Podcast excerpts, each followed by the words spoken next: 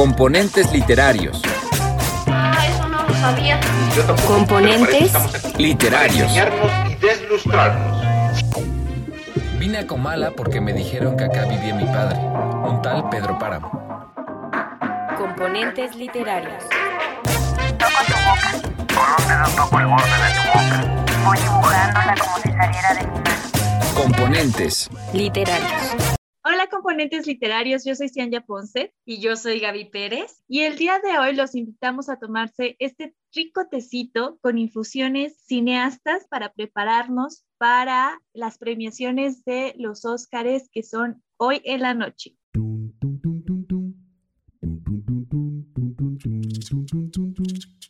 Gramática es el arte o la ciencia, pues en esto no nos hemos puesto de acuerdo, que nos enseña a leer y a escribir correctamente el idioma castellano. Ahora, carnal, agarramos con las manos el macaquito. Venga el macaquito. Venga. Gaby, quiero comenzar el episodio hablando sobre una anécdota que recordé de 2016. Vi la película de Moonlight ayer en la noche cuando fue grabado este episodio. Después de como 5 años, no, unos sí, casi 5 años que ocurrió esta polémica en la que La La Land había creído que había ganado el Oscar y se habían equivocado. Ajá. Y ganó Moonlight. Así, creo que esos fueron... los Óscares más divertidos que he visto hasta ahora. Esta anécdota me parece maravillosa y me parece una gran anécdota para comenzar a hablar sobre el tema de hoy, que vamos a hablar sobre qué películas no debieron de haber ganado el Óscar. Pues vamos a comenzar, Sian, porque mira, eso también me recordó como hasta un certamen de belleza, no recuerdo qué año fue, que fue bastante penoso el asunto porque la corona ya la tenía una chica y de repente abren el sobre bien y dicen, no, perdón, me he equivocado y la corona es para alguien más, ¿no? Entonces, son de esos acontecimientos que sí son divertidos ya después, pero en el momento son bastante penosos. Claro, y que como sea, pues todos tienen esa ilusión, ¿no? Y casi es como le vas a quitar. Yo ahí la verdad ya diría, ya, o sea, ustedes ganaron en esto, pero pues ya ni modo de quitar. Se equivocó el que mencionó, entonces ya ganan los dos. Ganan los dos y haces otra, ¿no? Otra estatuilla. No, sí está complicado, pero la verdad que, pues sí, vamos a hablar de este. Me parece que es un gran tema porque siempre he estado como muy pensado que el gran festival o la gran premiación del Oscar, pues es eso, ¿no? Como lo máximo de la academia en cuestión de la cinematografía. Uh-huh. Y bueno, yo creo que tiene también sus como dimes por ahí, porque también se ha envuelto en diferentes problemas acerca de cuando ganan diferentes películas y que muchos de los espectadores o muchos también mucha parte de la crítica dicen, no, creo que debió ganar tal. Uh-huh. Pero eso también tiene mucho que ver con esta parte del poder, de la institución que van ganando y que al final de cuentas es como decir, es la directora, ¿no? En una escuela es la directora y su palabra es la última que cuentas. Y pues aquí también vamos a ver que la academia a veces tiene ciertas preferencias y busca determinados contenidos de las premiaciones, que si bien muchos están nominados o muchas películas están nominadas, muchas veces también están pues relegadas, ¿no? Dentro de la misma nominación dicen, no, esta no le va a gustar a la academia definitivamente. Y bueno, eso también lo vamos a criticar un poquito aquí porque sí, mucho tiene que ver otros festivales que existen a nivel internacional y que también tienen pues una forma diferente o una lupa distinta para que ganen las películas favoritas, ¿no? Y en este caso, pues, me parece importante rescatar, pues, varias películas que no solamente nosotras las decimos, sino que las hemos investigado y hay muchísimas personas que coinciden y mucha de la crítica coincide justamente en que otros debieron ganar los Óscares, pero pues por alguna u otra razón se las llevaron otras películas. Entonces cuéntanos, Sian, ¿cuál será una de esas películas que a tu parecer no debieron, o bueno, al parecer de nuestra investigación, no debieron estar dentro de los Óscares o no ganarlo? Bueno, voy a comenzar primero, antes de ahondar mucho en eso, con una opinión bien particular, y es que, pues esta no es una película que ganó el Óscar, pero le dio el premio a Mejor Director a Cuarón, corrígeme si me equivoco, que es Gravity. Uy. Ay, sí, no, tampoco me gustó. No.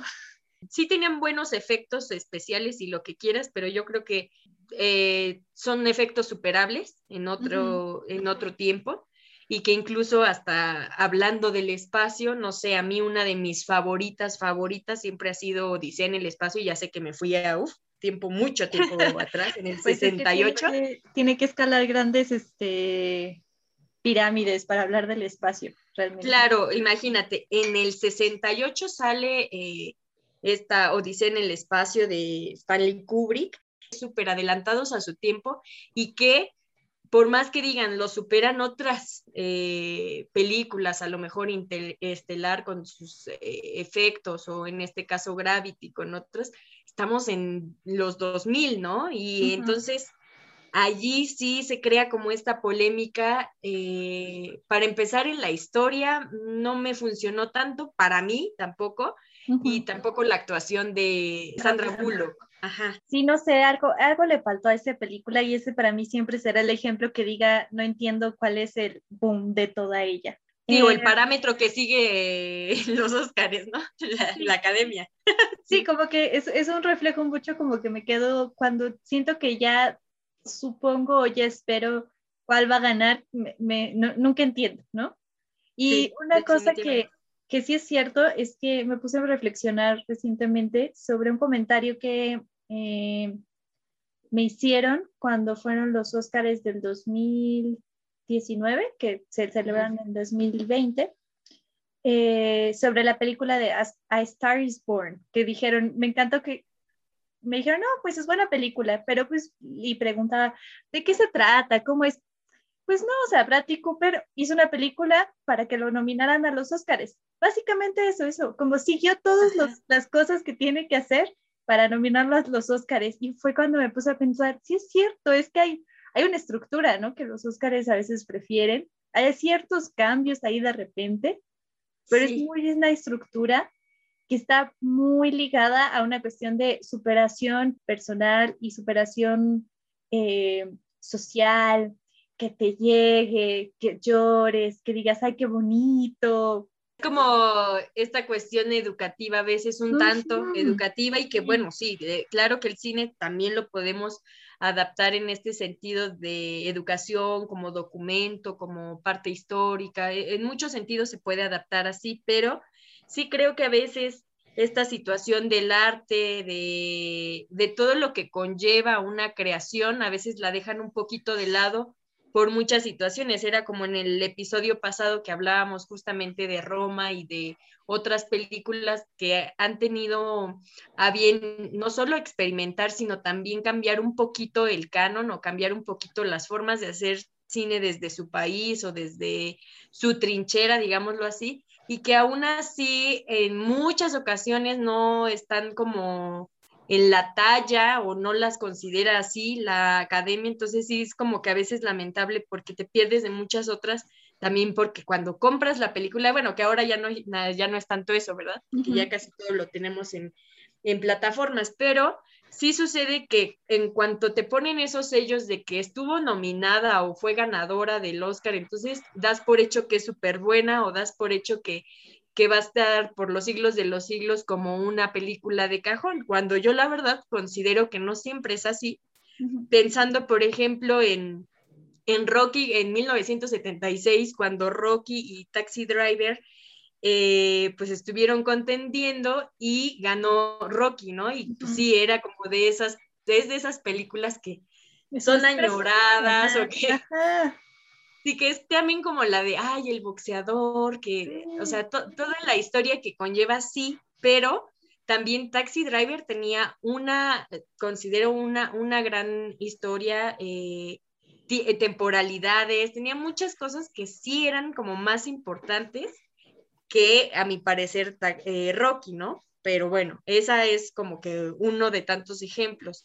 O también, por ejemplo, en el 95, que sale, que fueron más bien la nominación para los Óscares en Forrest Gump y Pulp Fiction, uh-huh, que yo dije, no, bueno, sí, Forrest Gump tiene algo y sí, la actuación de Tom Hanks, sí, muy buena y lo que quieras, pero en Pulp Fiction también fue esta recuperación de John Travolta, ya había una historia, la música, la elección de la música, había muchas cosas que sí habría que acotar para que pudiera ganar antes Pulp Fiction, pero bueno, son algunos de los temas que no solamente los digo yo, sino que les decía componentes literarios que también hemos investigado y muchas personas consideran exactamente lo mismo. Y ahora, bueno, les contaremos de otras más que también ustedes podrán comentarnos durante el transcurso de este episodio y después, si lo vuelven a escuchar, pues, ¿ustedes qué piensan acerca de esto? Porque sí, no estoy quitándole el valor ni a Rocky ni a Forrest Gump en este caso, pero sí considero que en este proceso de contienda sí merecían más o Taxi Driver o Pulp Fiction. Y justamente eso, como que yo siento que yo hubo una época que me basaba mucho en los Oscar para definir qué películas quería ver, ¿no? O sea, como que salía la lista y yo decía, no, tengo que ver estas películas. Me duró, si acaso, como 2, 3 años hacer eso y de ponerme a buscar las películas y ver todas hasta que de repente como que sentía que ya no era suficiente para mí y ahí fue cuando decidí como voy a decidir ver películas como que quiera ver y que me llamen realmente la atención. Obviamente ayuda bastante que estén en la lista de nominados de los Óscares para que pues así les dan más difusión, pero pienso muy en el ejemplo de Green Book que ganó hace también 2 años. Y fíjate que el caso de Green Book, yo no he visto la película, pero he escuchado comentarios y he visto en internet que es una película como que sí sigue como muy este tema de este concepto, ¿no? Que hablamos. Green Book también, por lo que entiendo, es también muy estructurada a partir de la misma idea que tiene Rocky o Forrest Gump de vamos a contar la historia de una persona y cómo se supera. Es la historia de un conductor y a quien conduce, entonces me parece que también trabaja temas de racismo, pero los trabaja muy a partir de, oh, mira, voy a hacer cambiar la mente de mi jefe, ¿no? Más o menos va por ahí. Como ese rebote, también como la de En busca de la felicidad, que sí te dan como esa enseñanza, pero no profundizan en el verdadero conflicto del racismo, por ejemplo, uh-huh, de la desigualdad. Que una película que estuvo como contendiente de Green Book ese año fue El infiltrado en el clan de Spike Lee, uh-huh, que es maravillosa, es muy buena, sobre todo porque es una película que habla sobre esto, habla de una historia real de un oficial negro que se infiltra dentro del clan, ¿no? Se hace pasar por dentro del Ku Klux Klan, se hace pasar por un seguidor y es todo por medio de teléfono. Y está bastante interesante porque es una película que también retoma muchas estéticas de películas de los años 80. 80, así es. Sí, ¿no? Entonces, uh-huh, como que también es un experimento muy bien realizado, no solamente sobre esta cuestión de su contenido, sino el formato que presenta. Y uh-huh, cuando vi, no sé, como que siento que en algún momento de mi vida voy a ver Green Book, pero yo tengo ese problema de que de repente esas películas, porque me llegó a pasar con Babel, o sea, Babel, la gente hablaba maravillas, y cuando yo vi Babel, la verdad es que no me movió tanto, pero creo que porque yo llegué con esa gran expectativa de tiene que ser una gran película, siento que hubo un momento en que decidí, no voy a ver Green Book, porque tengo miedo de desilusionarme. Me pasó lo mismo con Lady Bird, que tenía ganas de verla y de repente fue como, ay, no sé si la quiero ver, tengo que esperar un poco más. Y Y me ha pasado con varias. Yo soy esa persona, Gaby, que se supone que tienes que haber visto los clásicos del cine y yo siempre los dejo de lado o los veo así de repente muchísimo después. Es también eso, ¿no? Como que para mí los Óscars a veces también han significado también tomar temas decisivos de qué películas no quiero ver. Sí, totalmente de acuerdo contigo, porque, por ejemplo, no solo es la desilusión, sino también ver que realmente a veces la academia se equivoca, o ahí entiendes realmente cuando la perspectiva hacia un problema o hacia un conflicto todavía está invisible, porque las personas se quedan como, wow, jamás no me hubiera dado cuenta que eso pasaría, por ejemplo, en Babel, ¿no? Uh-huh. Ay, ¿a poco eso le sucede a las personas? No, le sucede peor, ¿no? Que a las uh-huh. personas que se van a otro lado, o que las personas que atraviesan y que migran, o las que van ahí caminando en el desierto, o sea, todo eso yo creo que está tan invisible o tan poco realista en muchas películas, que al intentar subirle el tono, yo qué sé, todavía las personas sienten, no, eso sí está cañón, logró el personaje o logró tal cosa a través de algo que es muy sabido o que ha tenido muchas investigaciones de diferentes puntos sobre estas circunstancias o sobre estos problemas, y cuando lo vemos ya en la película, pues ya como que sientes que es bastante visible, ¿no? Y cuando en realidad existen otros puntos que analizar alrededor de esos conflictos. Por ejemplo, aquí con la cuestión de la discriminación, que existen también otras películas que lo muestran o que tienen esta postura de evidenciar lo ya evidente y lo sentimental aparte, porque si nos llevaran a un punto más de análisis y de ver otro sentido, sí, obviamente no quitándole lo emocional que debe de tener, o sea, que claro que lo contiene, que a veces esta cuestión como emotiva busca ganar al espectador y con base en ello decir, no, genera una emoción conmigo que provoca que la gente empiece a hablar y hablar y hablar, y que la misma academia diga así, como logrado, ¿no? Como prueba lograda, le llegó a los espectadores, por eso no la van a olvidar, por eso va a trascender, y por lo tanto el tema se queda. Sí, me parece que es como necesitamos cumplir con ciertas expectativas básicas de una película, ¿no? Que le llegue, que tenga sus momentos así de felicidad, que acabe bonito, que haga llorar a los espectadores, que te haga reflexionar sobre algo, pero como una reflexión que va a quedar ahí en la película y que no va a ir más allá también, ¿no? Y además de eso, vamos a adaptarnos a ver cuál es el tema del momento, ¿no? Que eso fue lo que pasó bastante con ese año, el 2018, ¿no? Como que decían que hubo bastantes comentarios sobre el racismo, pero al final de cuentas como que todo se quedaba sobre el agua. Después vino lo del Me Too y fue como vamos a hablar sobre las mujeres, pero todo se quedaba así como muy superficialmente. Entonces pienso como es importante hablar de estos temas, obviamente, y es importante incluirlos en el arte, pero justamente no hay que hablar de ellos superficialmente, ni tampoco como suponer, porque se está hablando de esos temas, ya es default una buena película. Y eso me pone a pensar bastante como nosotros, sabiendo que existe esa guía, que los Óscars van a estar ahí y van a seguir cambiando, o sea, no va a seguir teniendo la fuerza que tiene en el cine, y no podemos depender de lo que nos digan o no. Entonces, ¿cuáles van a ser nuestras propias reflexiones sobre qué es una buena película y qué no? Por supuesto, aquí no quiero o no pretendo así como ser una comentarista de cine y dar una opinión así bastante informada, porque pues veo películas como espectadora, o sea, me gusta sentarme a verlas. Obviamente me imagino que como tú le presto bastante atención a los personajes, al desarrollo de la película, pero pues obviamente hay bastantes estudios alrededor del cine que también está involucrando la música, el vestuario, las imágenes, la fotografía. Entonces, como para ti, Gaby, ¿qué sería como los básicos? O sea, ¿qué te gusta? ¿Qué sientes que dices, esto lo hace una buena película? Mira, yo la verdad sí me iría como a los principios del arte, Sian. No solamente en el sentido del sentir, pero sí en el sentido de provocar.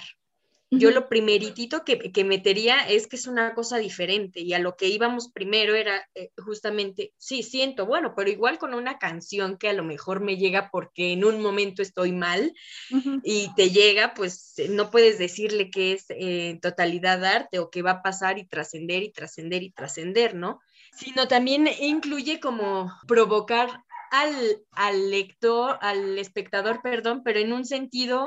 No de decir, ay, qué bonito, provocar al lector en un sentido de, una, querer saber más acerca del tema, querer profundizar en él y saber de dónde viene. Y por otro lado, ese provocar al espectador de decir, existen estas propuestas artísticas que van a trascender, porque así como me provocó en este tiempo o en esta época, pueden provocar a los demás en mucho tiempo más. Uh-huh. Pienso, por ejemplo, en Roma, o pienso, por ejemplo, también, como ya lo dije hace rato, en Odisea en el espacio. Uh-huh. Es una película que por más que sepamos un poquito más en este tiempo, que por más que nos lleguen más situaciones acerca del espacio y que con las nuevas películas veamos unos efectos fregoncísimos, la posición que tiene esta película, o por ejemplo El Resplandor, que también es de Stanley Kubrick, que te dejan algo, que digo, ¿cómo lo seguimos incluyendo hasta en los memes, no? Ahora en la sí, pandemia decían, el meme de El Resplandor, ¿no? Que era algo que no era nada cotidiano, pero que al mismo tiempo te demuestra o te metaforiza diferentes circunstancias que no solamente se quedan en el plano de la historia, en el plano de esto sucedió con una familia y tal, no, sino que te lleva también a un posicionamiento interno del personaje, que te llevan a un posicionamiento de las cualidades que debe tener también el desenvolvimiento de un personaje sin necesidad, uh-huh, de llegar a ser o un héroe o sin necesidad de reivindicar o tratar de reivindicar a la raza tal. Y entonces, uh-huh, yo sí creería, sí me iría a los principios del arte, que es una cuestión sí que tiene que ver también con esta mímesis o con esta representación de la realidad de alguna manera, que se torna eso, porque pues, si no, no tendríamos como el producto en sí, ¿no? No sabríamos, por más que nos hablen de extraterrestres o del espacio, pues necesitamos justamente anclarlo, ¿no? A nuestra realidad, pero sí creo que primero es igual medirlo en temporalidad y ver ¿Qué película sí sigue siendo como vigente, y la trascendencia temporal y, por supuesto, las nuevas formas, las nuevas posibilidades o los atrevimientos que logran tener los cineastas en todos los sentidos? Porque si bien ahora también muchos han dicho, no recuerdo cómo se llama esta película que también no tiene mucho que salió, que fue en blanco y negro toda, igual que Roma, ¿no? El artista. Pero... El artista, ajá, y que todos decían, güey, es que están haciendo el honor, están haciendo, y es muda, están haciendo el honor y están regresando. Es buena la película, pero también creo que para la academia también es muy importante eso, como regresar al origen, por ejemplo, con Chicago, ¿no? Que a mí la verdad no me encanta esa película, y aparte es de un musical de Hollywood, y que lo trae... La historia real también. Ajá, y que también estuvo junto con El Pianista contendiendo en el 2002, y me parece que, por ejemplo, El Pianista tenía las cuestiones de la Segunda Guerra Mundial, están revisadas, súper revisadas, pero también veo, por ejemplo, el tratamiento que tuvo el mismo personaje, o sea, ya no era ese personaje tan cotidiano de la Segunda Guerra Mundial, ¿no? La verdad es que creo que Chicago, a mí Chicago sí me parece que lo merecía, porque creo que justamente voy a rescatar esta cuestión que comentas de las nuevas formas. Uh-huh. Obviamente El Pianista me parece una película muy buena, me gustó mucho, igual me emocionó mucho, es una visión diferente, pero sí siento que Chicago tiene un elemento extra, como que El Pianista se ambientaba más en este contexto que estábamos hablando sobre Rocky, Forrest Gump, uh-huh, y todo eso, el discurso del rey, como, ay, vamos a hablar de cuestiones históricas y cómo estos personajes superaron su contexto histórico. Siento que Chicago fue traer a la pantalla un musical, un formato de musical, y que obviamente fue un pre a La La Land, ¿no? También mucha gente, yo claro, no sé si tu comentario sobre La La Land, a mí, por ejemplo, este caso, retomando lo que comentamos de Moonlight y La La Land, A mí las dos me parecen muy buenas películas y tiene sentido que haya ganado Moonlight. Está muy bien hecha y también tiene un concepto de adaptar el teatro, porque Moonlight también está basada en teatro, ¿no? El teatro a la pantalla. Entonces, sí. Creo que también es importante comentar sobre esto que retomas de la forma, esta cosa que estabas hablando sobre cómo se van a presentar las películas, qué formas nuevas tienen, que tuvo Pulp Fiction, que tuvo Taxi Driver, que tiene Chicago, por ejemplo, uh-huh. Desde mi perspectiva, que es renovar, no solamente a través de las historias, sino renovar también los formatos, ¿no? Los juegos de las cámaras, los experimentos que muy bien hablas el episodio pasado también a veces. Entonces, no sé, yo desde mi perspectiva entiendo esa cuestión de por qué Chicago ganó si está El Pianista, pero uh-huh. puedo entender, o sea, como que yo sí soy a favor de Chicago. Yo, fíjate, he visto las dos y más bien a es a lo que me refería, siento como esta como mala suerte de haber contendido juntas. Eso sí. Es a lo que me refería. También, por ejemplo, yo lo veo con El discurso del rey, La red social y El cisne negro. A mí, la verdad, de esas tres, mi favorita fue El cisne negro. Sí, la mía también. Y ganó El discurso del rey. Y si tú te vas a la crítica, todos decían, no, debió ganar La red social. Uh-huh. Entonces, eso es a lo que voy, que como que también el gusto se rompe en géneros y que tendríamos que ver más bien justo qué es lo que sucede con el espectador también y con la trascendencia definitivamente de la película.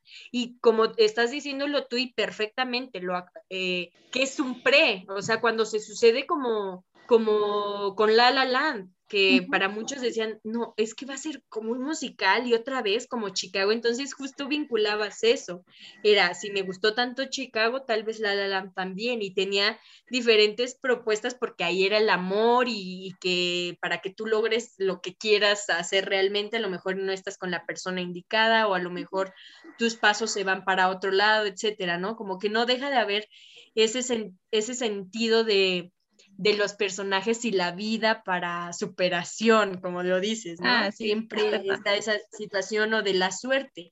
A mí lo que me llama la atención, por ejemplo, en El pianista, es justo esa situación de la suerte, y me acuerdo cuando íbamos en la carrera de un profesor que una vez nos preguntó, ¿la suerte existe? O sea, dentro del examen venía una pregunta, algo así. ¿Crees que la suerte existe? Y me acuerdo que un compañero puso que no existía, ¿no? Y la respuesta del profe fue, si no existiera, cómo se salvaron tales y tales y tales personas durante el Holocausto, ¿no? Entonces, ahí también lo que rescato dentro de la cuestión del pianista, ni siquiera es esta cuestión de sentimiento por el arte a través de una persona que logra cautivar con su talento, sino más bien lo veo por el sentido justo de la suerte o el sentido de las situaciones de la vida donde te ponen allí y te salvas por alguna extraña razón, ¿no? Estaba pensando en La vida es bella, ¿no? Que igual no corre con la misma suerte, pero el niño sí logra su cometido. Entonces es una avalancha de emociones que te ganan realmente a entender otras especificaciones que también contienen las películas. Porque sí, igual en Chicago, pues claro, es una ganancia de traer el teatro a la pantalla grande, ¿no? Pero igual sucede, por ejemplo, yo estaba pensando en Birdman y en Boyhood. Uh-huh. Vi las dos y a mí me pareció excelente Birdman. La cámara parecía más bien estar fija, en momentos parecía que la cámara simplemente estaba. Y los que se metían como si fuera escena, y también habla del teatro, de las obras de teatro, eran justo los personajes, y la cámara se mantenía en muchos momentos estáticas, y no había corte, o sea, todo fue como una escena corrida. Eso a mí me pareció magnífico, o sea, no veías esos cortes de escena a escena, sino que todo el tiempo la cámara estaba allí, corriendo y persiguiendo a los personajes, pero los personajes también se metían dentro de la escena. Y eso también me parece uno de los experimentos más buenos y afortunados. Sin embargo, contendía con Boyhood, que me pareció excelente, una película que su mayor experimento fue que trataron 12 años, o fue una grabación justo de 12 años. y se ve el crecimiento, por ejemplo, de los niños, se ve todo ese proceso que se vivió durante esos 12 años, y por eso también mucha gente dice, no, es que no puedes comparar un trabajo de 12 años de grabación y que hasta tienes que cambiar formatos digitales, tienes que cambiar un montón de iluminación, o sea, tienes que cambiar tantas cosas también en la postproducción que también implican un esfuerzo, que implican detalles y muchas circunstancias más. Pero si lo pienso, te digo, a veces es desafortunado porque pues, están dentro, salen muy buenas películas para una misma terna. Y creo que una cosa interesante que comentas es que muchas veces también las favoritas están basadas en todo ese trabajo, ¿no? Que de preproducción y postproducción. ¿Y qué tanto podemos pensar que eso está también dentro del arte? Me llama la atención porque obviamente habrá quien diga que eso es lo que menos importa, sino que el resultado es lo importante, pero me parece que también no podemos negar, no podemos cerrar los ojos a todo este trabajo que está detrás, porque también tenemos ese concepto de que las películas son de los guionistas, los directores y los actores, ¿no? Pero estamos realmente cerrando los ojos a un montón de personas y artistas que están detrás de todo ello, que merecen ser reconocidos, ¿no? O sea, también, entonces, sí, como que definir qué es una buena película, híjoles, es que definir qué es buen arte ya es complicado. Ahora es muy, muy complicado.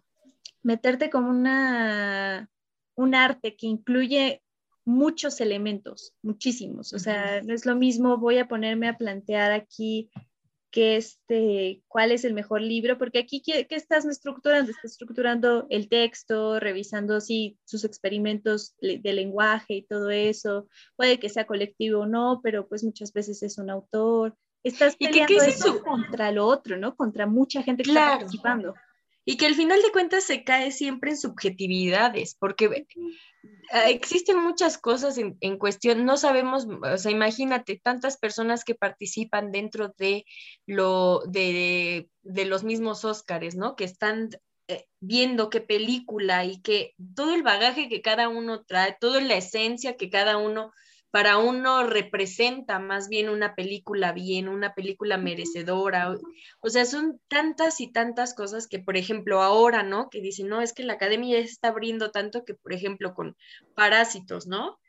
Que a mí me parece una muy buena película, pero también hubo muchas personas renegaron es que él no es cineasta, ¿no? Entonces, también ahí se entran otras situaciones en cuestión de profesiones, en que casi dicen, no, pues,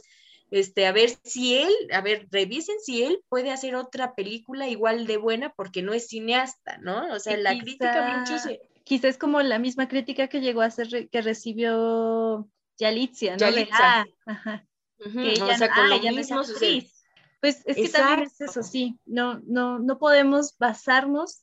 Es importante ver todo el trabajo, obviamente, pero yo no sé si podemos basar el nivel de una obra a través de la trayectoria, porque muchas veces pudiste haber sido un gran director en el pasado y no significa que todo lo que hayas hecho tenga el mismo impacto en tu público, ¿no? Sí, exacto. Y también, por ejemplo, dejamos de lado muchas y ahora ya se está presentando a través de Netflix y están entrando dentro de las ternas. También estaba pensando, yo me acabo de ver una película que me encantó y es de Perú, que hasta dije, wow, Perú está haciendo muy buen cine. Se llama Retablo, igual me imagino que debe seguir en Netflix. Es una película fenomenal y que aparte te toca varios temas que son como un tabú, que se vuelven un tabú y que de veras yo me quedé así impactada por todo lo que maneja, las imágenes, las actuaciones de los personajes. También me pareció muy, muy buena película. Y digo, ¿y cómo no están revisando todo? ¿Qué el nivel de participación, cómo es para que sea tan visible, ¿no? Y para que las personas también vean que, en este caso, América Latina está haciendo buen cine y que está teniendo propuestas que son, pues, bastante favorables para el crecimiento cinematográfico y que al final de cuentas siempre nos quedamos con los mismos actores, los mismos directores y todo igual, ¿no? En muchos sentidos sí sucede que hay como ese casamiento, ¿no? Es que está Brad Pitt, es que está Angelina Jolie, es que está Sandra Bullock, como que esos sí, actores y actrices que ya están como de cajón, ¿no? Y a veces es complicado, por eso también se le complicó en momentos a Roma, porque eran personas que no eran actores de profesión, que entonces fue parte de eso, de un experimento, y que muchas veces ahí es donde decimos, o sea, la academia le gustó, pero no, pero sí, y era lo que tú decías, a lo mejor también porque se trataba de Cuarón. Sí, totalmente, pues no es nada más como pensar, y no es nada más pensar como, bueno, vamos a ver qué dice una academia en una región del mundo en el que, además, les quiero recordar, yo creo que tenemos esta idea de que los Óscares tienen la palabra del cine internacional, pero tenemos que considerar que incluso los Óscares tienen premio a mejor película de lengua extranjera. Esto ya indica que no es su propósito ser un festival internacional. Les tocó atraer películas extranjeras. Ajá, les tocó traer porque pues tuvo mucha fuerza, pero realmente no es su propósito, y me parece que una cosa primordial es que dejemos de ver a los Óscares de esa forma. Son importantes, sí, no vamos a negarlos, pero realmente no tiene por qué tener ese índice de esta es la mejor película en el mundo. No, es la mejor película que la Academia de Estados Unidos decidió que era ese año. Entonces, pues como reflexión, creo que está interesante que le demos una ojeada a otros festivales. Obviamente los clásicos que seguramente ustedes componentes ya han de haber escuchado, pues es el Festival de Cannes, el Cine de Morelia, incluso festivales de documentales, que uno de los de las películas realmente es una película documental que hablamos el último episodio de El Agente Topo, es realmente un documental. Eso también es interesante, voltear a ver que el cine también es documental, y que hay muchos otros géneros. Entonces, pues disfruten mucho, si van a seguir la premiación, disfrútenla mucho. Ahí nos cuentan qué les parece. Yo honestamente no he visto ninguna de las películas premiadas como mejor película. Tengo ganas de ver, he escuchado bastantes cosas buenas de Nomadland y Sound of Metal, y vi que El Juicio de los 7 está hace rato que la quiero ver, está ahí en Netflix también, pero no las he visto. Voy a aplicar la de esperar a ver cuál gana y dejar que las aguas se calmen. A veces estamos en las mismas, esperamos para ver si la veo o no, porque la academia lo dice. Pero la academia lo dice, tal vez no la vea, no, mentira. No, pues sí, ya después vamos a armar, para el próximo año prometemos hacer nuestras quinielas para que también ustedes le entren y a ver si podemos ganar diferentes cosas. Ahora no la peli, sino el libro o algún libro, ¿no?